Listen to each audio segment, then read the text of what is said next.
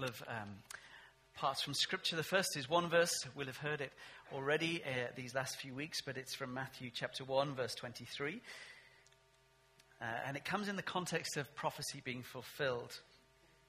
Um, verse Matthew 1:23 on the screen. The virgin will conceive and give birth to a son, and they will call him Emmanuel, which means God with us.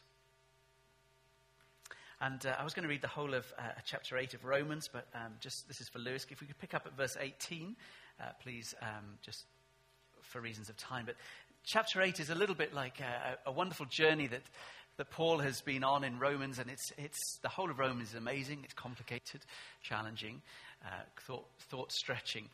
It's a little bit like he's, he's got to this summit in chapter 18, and he's, he's standing in the light of all that God has done through Jesus Christ, in the scope and the fulfillment, uh, and, and, of all the way the, the Old Testament has threaded itself and brought to completion in Jesus Christ. He kind of surveys the scene, and he, he describes a kind of so what for us as believers. This is what it means. It's one of the most amazing chapters, I think, in, in the whole of Scripture. So, verse 18 uh, of chapter 8 of Romans. Thank you, Lewis, for getting there. There we go. I consider that our present sufferings are not worthy compared, uh, comparing with the glory that will be revealed in us. For the creation waits in eager expectation for the children of God to be revealed. For the creation was subjected to frustration, not by its own choice, but by the will of the one who subjected it, in hope that the creation itself will be liberated from its bondage to decay and brought into the freedom and glory of the children of God. We know that the whole creation has been groaning as in the chain, uh, pains of childbirth, right up to the present time. Not only so, but we, ourselves, we ourselves who have the first fruits of the Spirit groan inwardly as we wait eagerly for the adoption to sonship, the redemption of our bodies. For in this hope we were saved. But hope that is seen is no hope at all. Who hopes for what they have already have? But if we hope for what we do not yet have, we wait for it patiently. In the same way, the Spirit helps us in our weakness. We do not know what we ought to pray for, but the Spirit Himself intercedes for us through wordless groans. And He who searches our hearts knows the mind of the Spirit, because the Spirit intercedes for God's people in accordance with the will of God. And we know that in all these things, God works for the good of those who love him, who have been called according to his purpose. For those God foreknew, he also predestined to be conformed to the image of his Son, that he might be the firstborn among many brothers and sisters. And those he predestined, he also called. Those he called, he also justified. Those he justified, he also glorified. What then shall we say in response to these things? If God is for us, who can be against us? He who did not spare his own son, but gave him up for us all, how will he not also, along with him, graciously give us all things? Who will bring any charge against those whom God has chosen? Who then is the one who condemns? No one. Christ Jesus, who died, more than that, who was raised to life, is at the right hand of God and is also interceding for us. Who shall separate us from the love of Christ? Shall trouble or hardship or persecution or famine or nakedness or danger or sword? As it's written, for your sake we face death all day long. We're considered as sheep to be slaughtered. No, in all these things, we're more than conquerors through him who loved us. For I am convinced that neither death nor life, neither angels or demons, neither the present nor the future, nor any powers, neither height nor depth, nor anything else in all creation will be able to separate us from the love of God that is in Christ Jesus our Lord.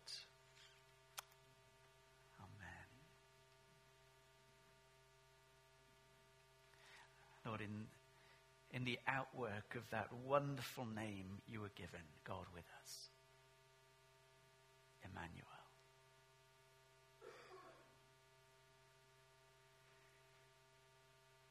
Let that clarity and, rea- uh, and reality be renewed in us. At the end of this year, and on the horizon of the next. God with us. As we pray and have heard from Hazel and, and David, thank you for them as examples of encouragement.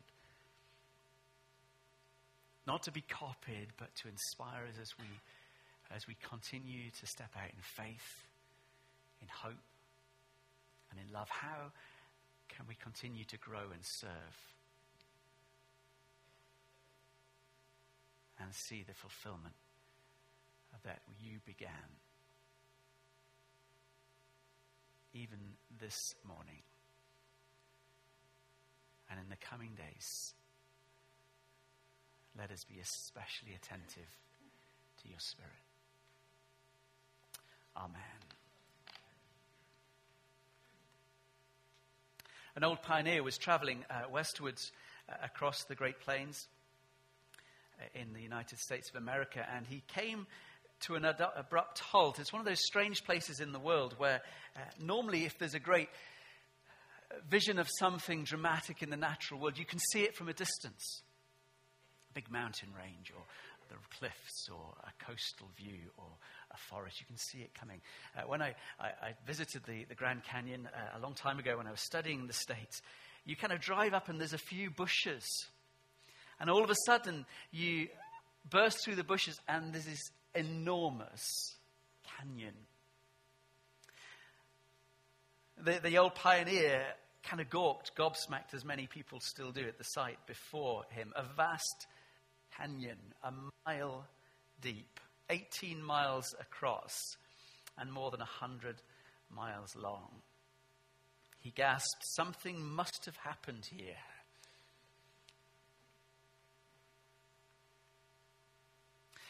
In many ways, if someone came as an outsider and looked at our world, particularly the Western world, at Christmas time, and saw the lights and the decorations and the trees and the parades and the festivities and the songs and the services, they may echo that pioneer who said, Something must have happened here.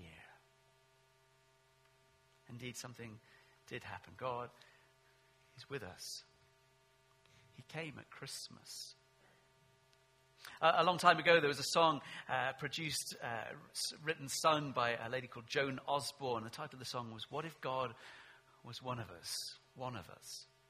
It's a provocative song, an interesting song, and, and captured a, a kind of reminder that, that there is still that questioning, there's still that yearning, still that wondering if only he would draw close.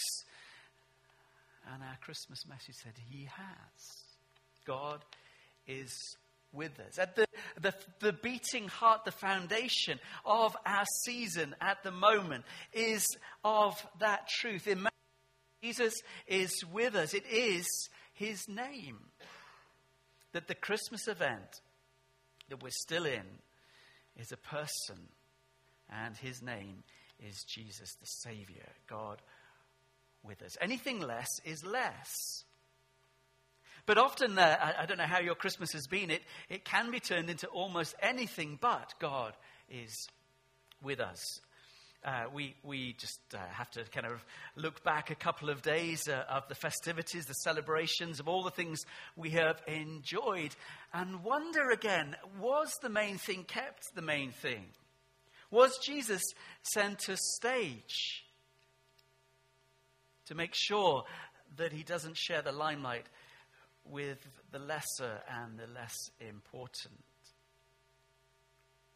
I'm not being critical or judgmental. Please don't hear that. But as, as we begin and look forward into 2020, I hope this little phrase sticks with you God with us. The most important thing you can know about how God is in relation to me, to you, and to others, but it is often the least believed and the least accepted thing about God. God is with us in Jesus Christ. Uh, Phil has, has, just finished his 51st or so uh, Alpha course. I know you've missed a couple with sabbatical along the way, but 51 Alpha courses uh, run uh, sequentially here uh, over the last 20 something years. Brilliant. And one of the things Phil has noticed, we, we reflect on, on each course from time to time, that, that Phil describes that, that people are finding it more and more difficult not to believe in God, but to believe in God with us in Jesus Christ. That Jesus is kind of an anathema. He is a, bit perplexing, that God is a sort of uh, understanding of something more than the physical, yes. And maybe something to believe and put our hope in, yes. But Jesus is the stumbling block that he has come, that he is with us, and is our Savior, the need to be saved. God is with us. Why, why is this important? Well, we shy away from God so often because guilt plagues humanity and has done so since the very, very beginning. We, we reenacted this two weeks ago with, uh, was it last? No, last week, gosh. Uh, the children's nativity here. The story told again of, of how separation happened from God. Genesis chapter 3. And we, re-read, we misread God's presence when he draws close again and again. Our reaction so often is one of fear and of judgment, of wanting to take a step back and thinking God has come to treat us harshly. And we set up religion and actions to try and appease that guilt. Whether it's saints and sacraments, all put between us and God to be mediators.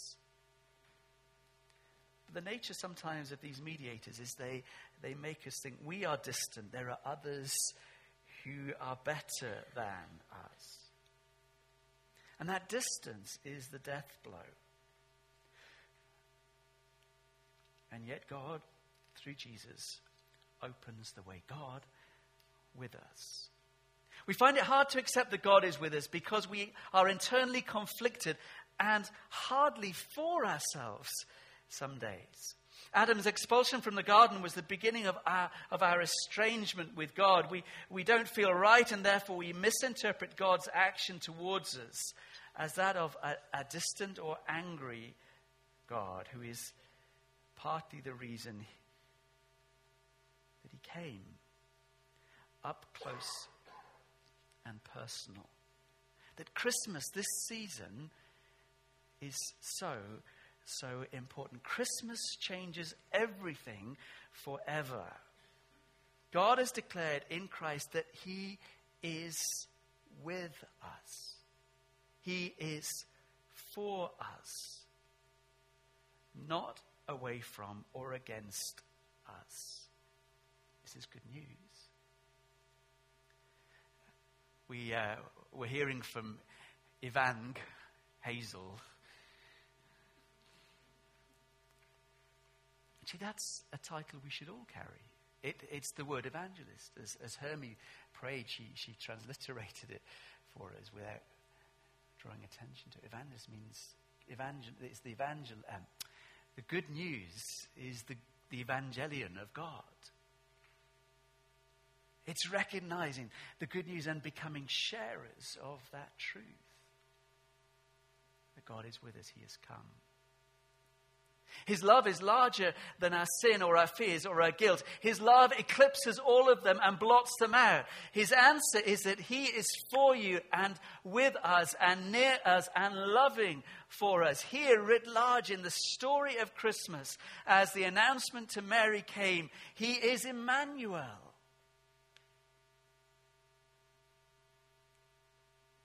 And it's nowhere better summed up than in the majestic words that we heard in Paul. If God is for us, who can be against us? With someone like being God for you, there, are no, there is no other circumstance or power that matches up. Do you know that? Entering in a new year with all that that might mean, all that it could come to mean, a new decade with good news or difficult circumstances. God is with us. If God is with us, who can be against us? With someone like God being for you, there is no other circumstance or power that matches up God's forness, if I can pray see it like that, overcomes any againstness. Let that seep in. If God didn't spare the gift of his son and there's nothing else that can better that, then everything else is ours as well. He won't withhold anything when he has already given the very best himself. The God has, has given us right standing. There is no fear. Uh, Christ died and was raised for us. There's nothing else we can add to that. He has done it, He has given us right standing. There's nothing more that we can do or, or undo. His grace towards us, God is with us. Now, that's not an, an excuse for lazy living. It's actually the motivation and cause for praise and gratefulness and right living as a response, and not heeding the words of Satan the accuser, whose strategy is to undermine and mock and ridicule and disempower God's people. Paul phrases it again Who can accuse us or condemn us? Paul uh, states, Can troubles separate us from God's love? It's, of course, a rhetorical question, but it asks for that response. As nothing can separate us. On the contrary, despite all these things, overwhelming victory through Christ is ours who loved us. God is with us. As Paul wraps up this most marvelous chapter, he finishes by saying that nothing can separate us from God's love. And he names all the big ones death and life and angels and powers and demons, you name it. It isn't sufficient to separate us. Don't read uh, troubles as a sign of disfavor or rejection or God has drawn away. He's with us Jesus Christ. Fear, anxiety, worry prevents us, clouds us from seeing the greatness of the gospel. Faith opens on this ending of a year, on this last gathering of God's people here together before the new year. I pray, Lord, open our eyes afresh. We begin to see and grasp anew and give testimony to this in a variety of ways. God is with us. Let's pray.